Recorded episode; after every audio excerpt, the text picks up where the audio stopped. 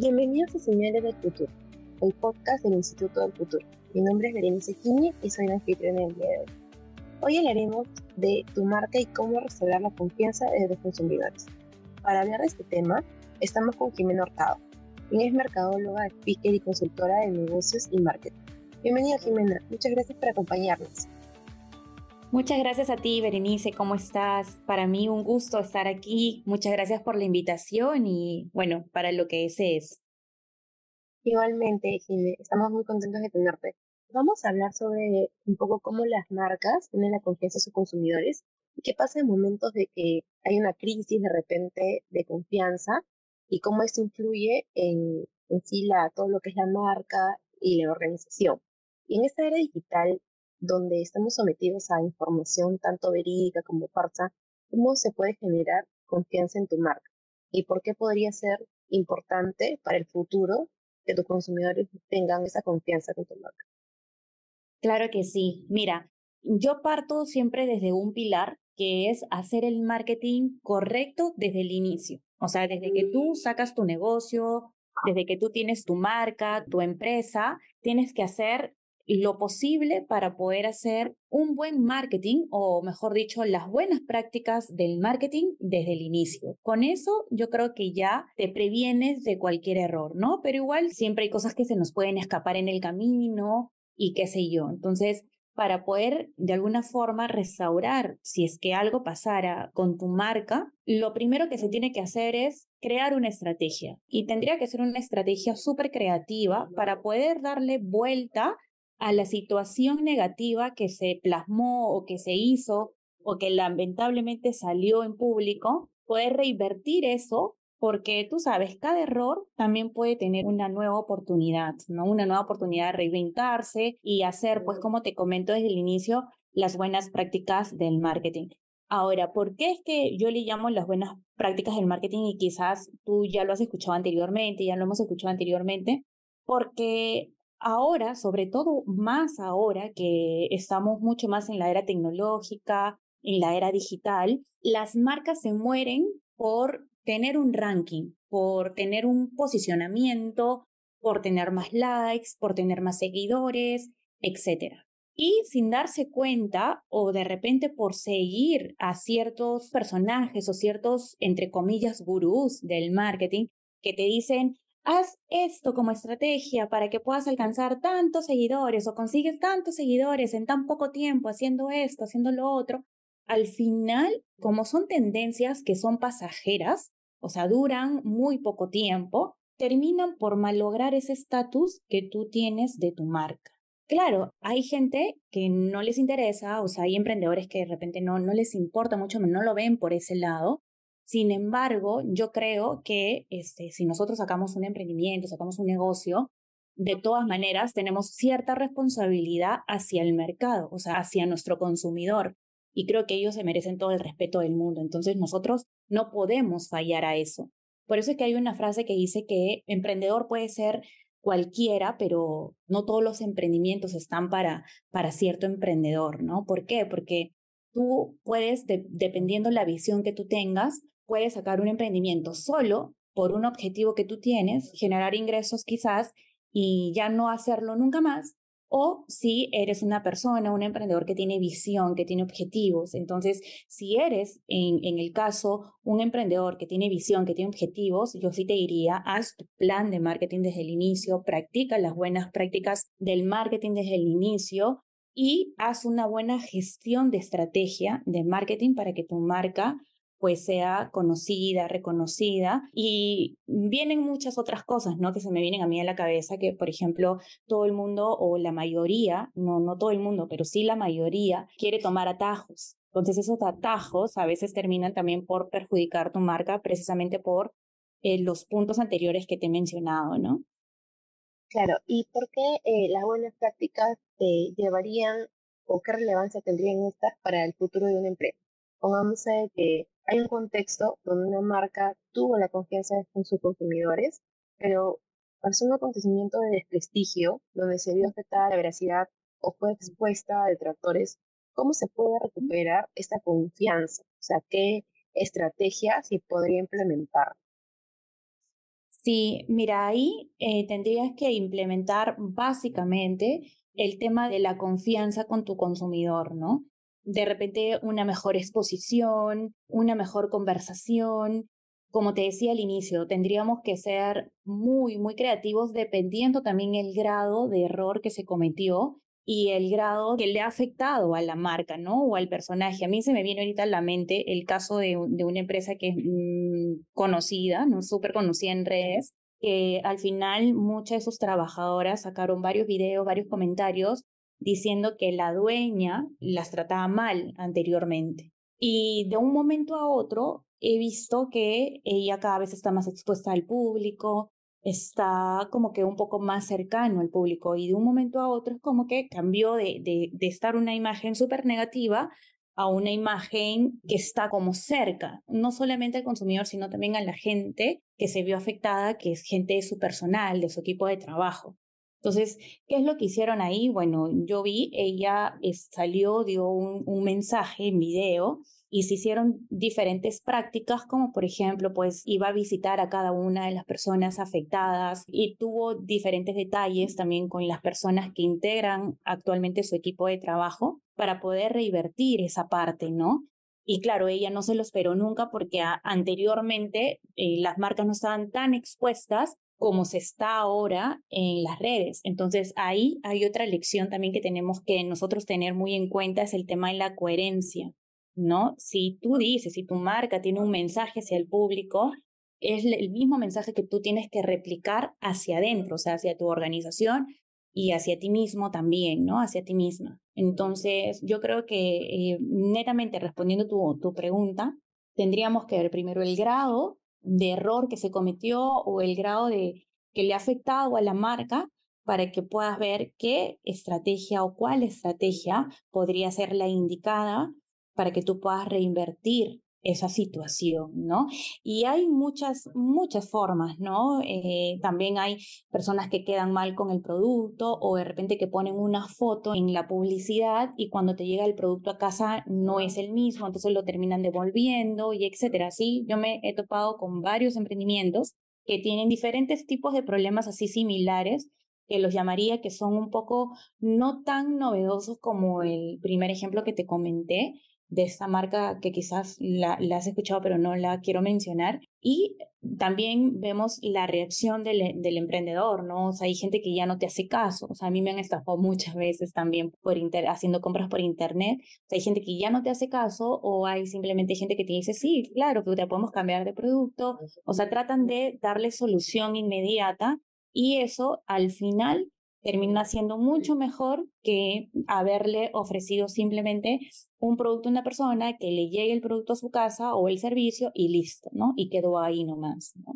Entonces tiene que ver mucho eso y todo eso viene, aunque no creas, del sistema que se maneja dentro de la empresa, ¿no? Por lo cual quiere decir que tu marketing en realidad inicia desde tu organización hacia lo que proyectas por fuera, ¿no? Y así ya nos evitamos muchos esos problemas, muchos esos errores.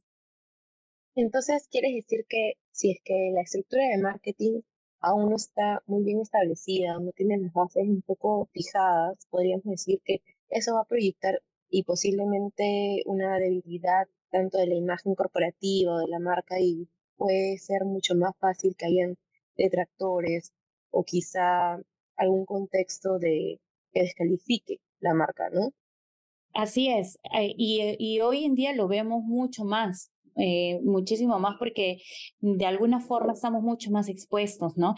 Y viene desde todo, o sea, lo que, lo que tú me decías, el tema de tener bien estructurado las bases, eh, la gestión y todo lo que se proyecta, al final eso marca en el cliente o en el consumidor o en tu seguidor marca una confianza o una desconfianza. Y eso viene desde la gráfica, desde el copy, desde que se hace, si tu página web es una página web que está limpia, que está bien estructurada, que, ¿me entiendes? O sea, más allá de, del diseño, que es obviamente que eso influye muchísimo, también es la estructura de la página, si es que el cliente encuentra todo rápido, ¿me entiendes? Si está visible, etcétera. También tiene mucho que ver con cómo te comportas tú en redes. también tiene que ver mucho con cómo te vistes, o sea, es creo yo un rompecabezas, ¿no? Si fallas en uno, sos una pieza que no está y obviamente pues está incompleto el tablero, ¿no? Entonces sí, tenemos que cuidar muchas cosas que son quizás algunas personas o algunos emprendedores, algunas personas de negocio lo vean como algo mínimo, pero los detalles son los que marcan la diferencia al final. Y hoy en día, o sea, el, comportamiento del consumidor ha cambiado muchísimo, pero ha cambiado. Porque también los millennials, que somos una de las generaciones que consumimos más por Internet, hemos crecido, somos adultos, algunos ya somos padres. Entonces, tenemos más responsabilidades, más temas de compras, algunos ni siquiera tienen un solo trabajo, un solo negocio, sino tienen dos, tres o tres trabajos o etcétera. Entonces, eh, ya no es que tú te tomes el tiempo de ir, de comprar, de ver, de ver si es que esta es una mejor calidad que otra. No, es lo que llega en tus redes sociales, tú ves que es bueno, que es verídico, lo consumes, ¿no? Entonces es muy importante que nosotros estemos ahí, pero que nuestra marca sea una marca limpia, ¿no? O sea, hay que cuidar mucho el tema de las gráficas, no hay que ser un súper gran diseñador gráfico, pero que la gráfica esté limpia, que sea ordenado, que no haya faltas ortográficas, que tengas buenas fotos. O sea, hay que preocuparnos por eso, ¿no? Y todo eso influye en tener una marca, pues, en tener la confianza con, con, tus seguidores, con tus clientes y que sea mucho más rápido que si pasara algo, algún problema o un error, pues eso se pueda voltear rápido, ¿no? Porque, bueno, la gente te empieza a conocer y empieza a conocer tu trasfondo también. Pero esas marcas que quieren hacer todo rápido, que dicen, no, voy a comprar seguidores o voy a bombardear a todos mis, mis chats, a todos mis grupos de WhatsApp con mis contenidos para llegar a, a, a tener más likes, a tener más vistas, más visibilidad y no sé qué. O sea, eso al final no te sirve de nada. O sea, a un largo plazo, realmente, si lo que tú quieres es realmente conversión, eso pues no sirve de nada, más bien aburres a la gente que está dentro de, de esos chats, de esos grupos, ¿no? Claro, sería mm, hostigar a tu, a tu cliente, ¿no? O a tu potencial cliente. Eh, en el caso de los servicios, por ejemplo, eh, pongámonos en un contexto que hay una organización que brinda servicios y ahora que se ha ido a la parte más eh, de redes sociales, un poco más digital, han habido detractores y quizá están buscando recuperar la confianza ya de algunos clientes que usan sus servicios, quieren recuperar la confianza, fidelizarlos, pero lamentablemente este desprestigio ha puesto en duda la veracidad si es el caso de servicio, ¿qué estrategia podría implementar, no? O sea, netamente las redes sociales o qué acercamiento, ¿no? Si es que es una consultora o es una empresa que brinda, no sé, asesoramiento legal o una cuestión así donde no se vea un producto final. En el caso, así sea de producto o servicio, finalmente es lo que te comenté al inicio, de ver qué estrategia podría funcionar dependiendo del grado de error o de negatividad que tenga el cliente hacia él, ¿no? O sea, yo te podría decir varios ejemplos, por ejemplo, porque tenemos que ir midiendo, ¿no es cierto? Entonces, hay clientes que son tóxicos también. Entonces, hay clientes que de repente te sale más a cuenta no tenerlos que tenerlos, ¿me entiendes? Entonces, porque uno puede decir, no, eh, cometí un error con un cliente, ok, cometí un error, y por más que yo trato de subsanarlo, por más que le entrego más de lo que debería o etcétera, pues el cliente sigue con, o sea, como que viendo solamente tus errores, ¿no? Un caso que yo encontré, bueno, más que caso es eh, escuchando a, a mi mentora de negocios. Ella, por ejemplo, lo que recomendaba es, cada vez que tú tengas, que tengas un mini caso de éxito, así, así sea un mini caso de éxito con tu cliente, que sea, o sea, tú eres una empresa que presta servicio, ¿no? Así tengas un mini caso de éxito, ese mini caso tú lo tienes que hacer notar con tu cliente. Porque, ¿qué pasa? Que muchas veces nosotros hacemos varias gestiones que son buenas y que el cliente sin darse cuenta puede generar algo, algo positivo para su marca, algo positivo para su empresa, pero el cliente no se da cuenta porque pasa desapercibido, ¿no? Pero haces o cometes un solo error que ni siquiera es grave, o sea, cometes un solo error y ya, la freaste con todo, ¿no? O sea, te empiezan a, a, decir, no, eso está mal, o por tu culpa no se avanza, o qué sé yo, etcétera, mil reclamos.